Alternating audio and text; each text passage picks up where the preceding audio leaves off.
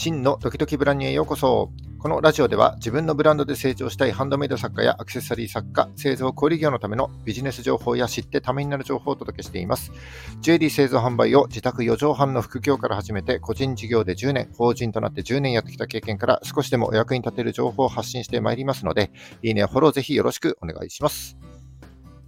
えーと、5月2日火曜日ですね。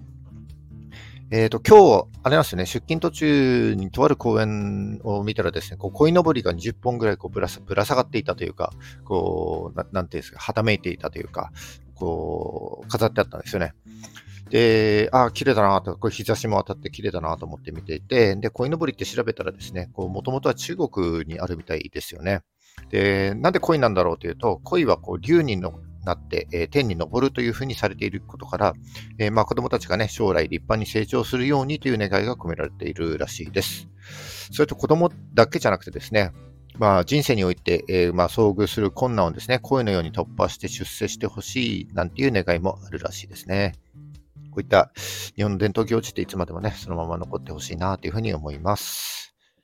で、今日はですね、そんな鯉のぼりの話題から、えー、自分のブランドに関わるお客様の成長に目を向けてですね、LTV という指標についてお話していきたいなというふうに思います。まあ、LTV という言葉は聞いたことあるよという方もいらっしゃると思いますけども、えー、ライフタイムバリューの意味で、えー、日本語にすると顧客障害価値というふうに言われています。えー、つまりですね、あの、あるお客さんが皆さんのブランドを利用し始めてから利用をやめちゃうまでの間に、そのお客さんから得られた利益のことを指します。えー、目先の利益だけじゃなくてですね、この LTV をいかに伸ばしていくかということが安定した経営につながっていきます。そこで今日は LTV を上げる方法について解説していきたいなというふうに思います。まあ、自分のブランドを成長させる上でですね、大切な指標の一つになりますので、ぜひ最後までお聞きいただければなというふうに思います。それではよろしくお願いします。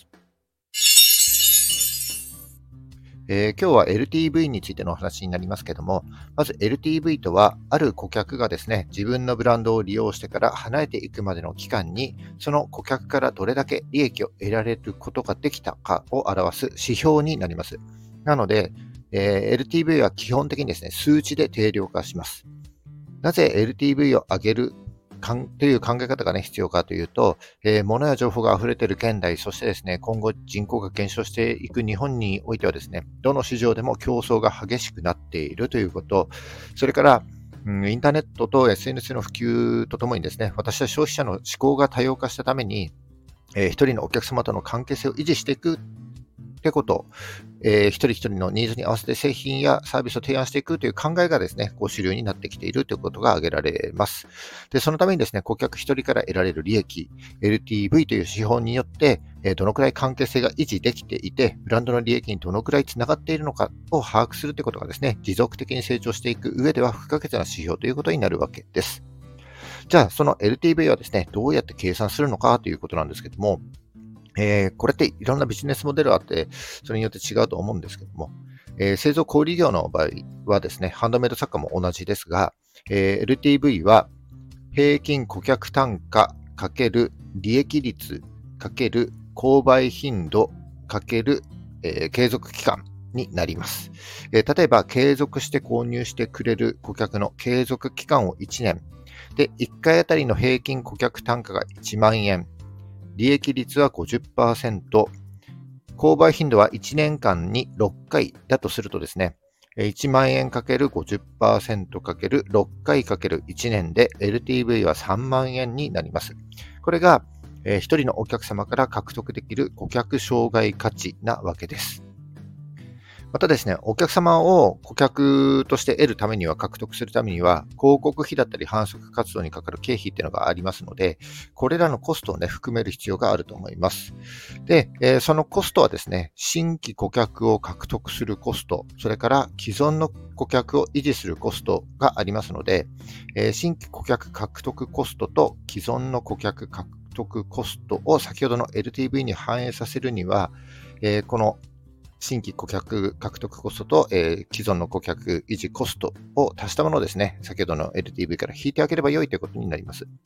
で例えば、平均顧客単価、利益率、購買頻度、継続期間というのが先ほど変わらないとした場合、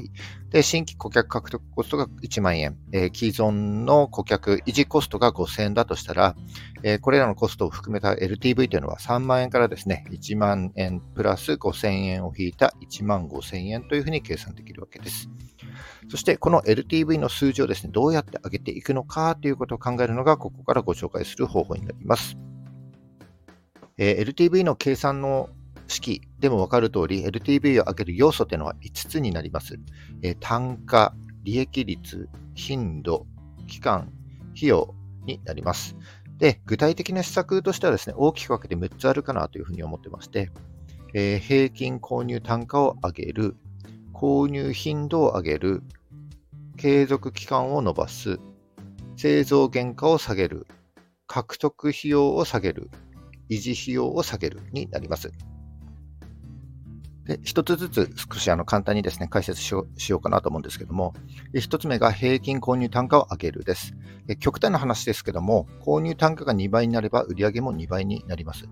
それで、新規顧客の獲得コスト、それからえー、既存の顧客を維持するコストに変化がなければ、そのコストを差しした LTV はですね、えー、2倍以上、3倍くらいになるはずです。えー、最初の購入でですね、単価を引き上げることは難しいかもしれませんし、2回目、3回目とね、どんどんこう常連さんになっていく過程で、え、例えばセットで使用できる商品を、ね、提案したり、ある商品よりもグレードの高い商品を購入してもらうアップセルっていうのをね、試してみるのもいいかなというふうに思います。ただですね、購入単価が、えー購入回数や購入期間に影響を及ぼすということは十分考えられますので、一気にこう単価アップしちゃうとですね、あのお客さんが離れていっちゃうということにもつながらなくもないので、少しずつですね、様子を見ていった方がいいかなというふうに思います。はいえー、と次が購入頻度を上げるですね、えー、平均購入単価同様ですね、購入頻度を2倍にすれば売上も極端な話 2, 2倍になりますけども、えー、購入単価同様ですね、あの顧客1獲得コストに変化がなければ、そのコストを差し引いた LTV というのはもっと多いはずです。え、購入頻度を上げるにはですね、まず最初に買ってもらう際に、え、入り口商品、え、次の商品、そしてセット商品、コレクションのようにですね、こう購買のシナリオを作ってあげるということが大事かなというふうに思います。えー、お客様との情報のやり取りをね、欠かさずに、えー、その情報設定ごとに、例えば誕生日とか、ボーナス時期とか、クリスマスなどの季節ごとのニーズに合わせてですね、えー、積極的なアプローチをしていったらいいかなというふうに思います。次が、え、継続期間を伸ばすですね、え、継続期間もですね、2倍になれば単純に売り上げは2倍になりますけども、あの、先ほど同様にですね、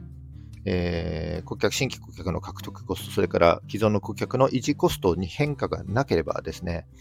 えー、新あの初期費用の新規獲得コストの数字というのは変わらないと思いますので、そうすると、えー、それらのコあのコストを差し引いた LTV とはですね、2倍以上になるはずです。えーとまあ、最初に購入いただいたお客様とですね、できるだけ長くその関係性が維持できるようにですね、えー、先ほどの購入単価と購入頻度の施策も絡めてですね、SNS やメルマガだったり LINE などで関係性をですね、維持していく必要があるかなというふうに思います。はい。で、ここからはですね、コストを下げて LTV を伸ばす施策になります。で、最初が製造原価を下げるですね。えー、まあ、原材料ですね、他のものに変えたりとか、使用量を少なくしちゃったりとかっていう施策はですね、えー、製品の品質やクオリティにですね、影響しますので、まあ、慎重に考える必要がありますけども、えー、作る過程の見直しはね、できると、過程だったり環境だったりね、見直しはできると思います。例えば、製造工程だったり、作業員の動線とかですね、製造管理の見直しを行うことで、製品1個あたりの製造原価が10%下がれば、えー、利益率が10%増えますので、えーまあ、結果的にね、LTV は約2割程度上がることになるかなというふうに思います。えー、塵も積もれば何とやらということわざがあるように、作業手順一つ取ってみてもですね、全体として大きな結果につながることって多いと思いますので、製造原価を下げるっていうところですね、一旦考えてみてはいかがでしょうかということです。えー、次が、えー、獲得費用、新規顧客獲得費用を下げるですね。えー、新規顧客獲得費用が、え先ほどの1万円から2分の1の5000円になれば、その金額分、えそのままですね、LTV が向上することになります。これ非常にわかりやすくて、え毎月ですね、新規顧客にかかった費用新規顧客獲得にね、かかった費用を、え新規顧客数で割った数字がですね、減っていくように考えればいいということになります。なので、特に無料で取り組める SNS なんかをね、積極的に取り組んでいくべき媒体ですよね。えー、今後ですね、ますます SNS 内でのユーザーの動きが活発になっていきますので、えー、オンライン、それからオフラインも含めてですけども、あの、遅れを取らないようにですね、しっかり勉強して取り組んでいきましょう。えー、最後が、えー、既存の顧客を維持する費用、えー、顧客維持費用ですね、コストですね、を下げる考え方になります。えー、新規顧客獲得コスト同様にですね、顧客維持費用が、えー、2分の1になれば、その金額分ですね、LTV が向上することになります。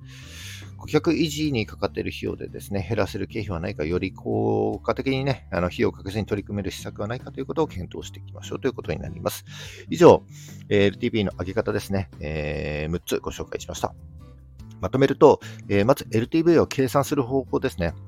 平均顧客単価×利益率×購買頻度×継続期間になります。で、えー、顧客獲得コスト、それから維持コストも考慮する場合は、それらのコストを差し引いてあげれば求められるということになりますので、割とシンプルな計算方法です。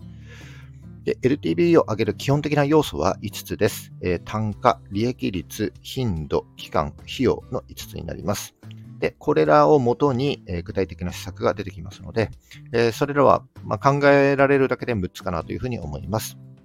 え、平均購入単価を上げる、購入頻度を上げる、え継続期間を伸ばす、製造原価を下げる、獲得費用を下げる、維持費用を下げるになります。ただですね、気をつけなければいけないのは、この利益を重視するばかりにですね、売り込み色がこう強まってしまって、顧客が離れていって、えー、LTV どころかね、売り上げが下がるようになっていることはあっては、ちょっと元も子もないので、あくまでですね、お客様軸で捉えて、顧客一人一人向き合ってい、えー、く姿勢が必要ではないかと思います。まあ、ただですね、お客様が増えれば増えるほど、あの、お客様との関係を見える化するっていうのが大変になってくると思いますので、そこはですね、やっぱりデジタルに頼るべきところは頼って、えー、デジタルではできないリアルなお客様との対話だったり、お客様によとってですね、より魅力的な商品やサービスの開発に力を入れていくってことが大切かなというふうに思います。そして何より忘れてはいけないのが、あの、必ずですね、数値を測って、アクセス解析をもう行って PDCA を回していくことじゃないでしょうか。えー、同じことをね、繰り返さないためにも、記録はちゃんと残しておきましょう。はい、以上ですね、今日は LTV についてお話しさせていただきました。このお話がお役に立てれば幸いです。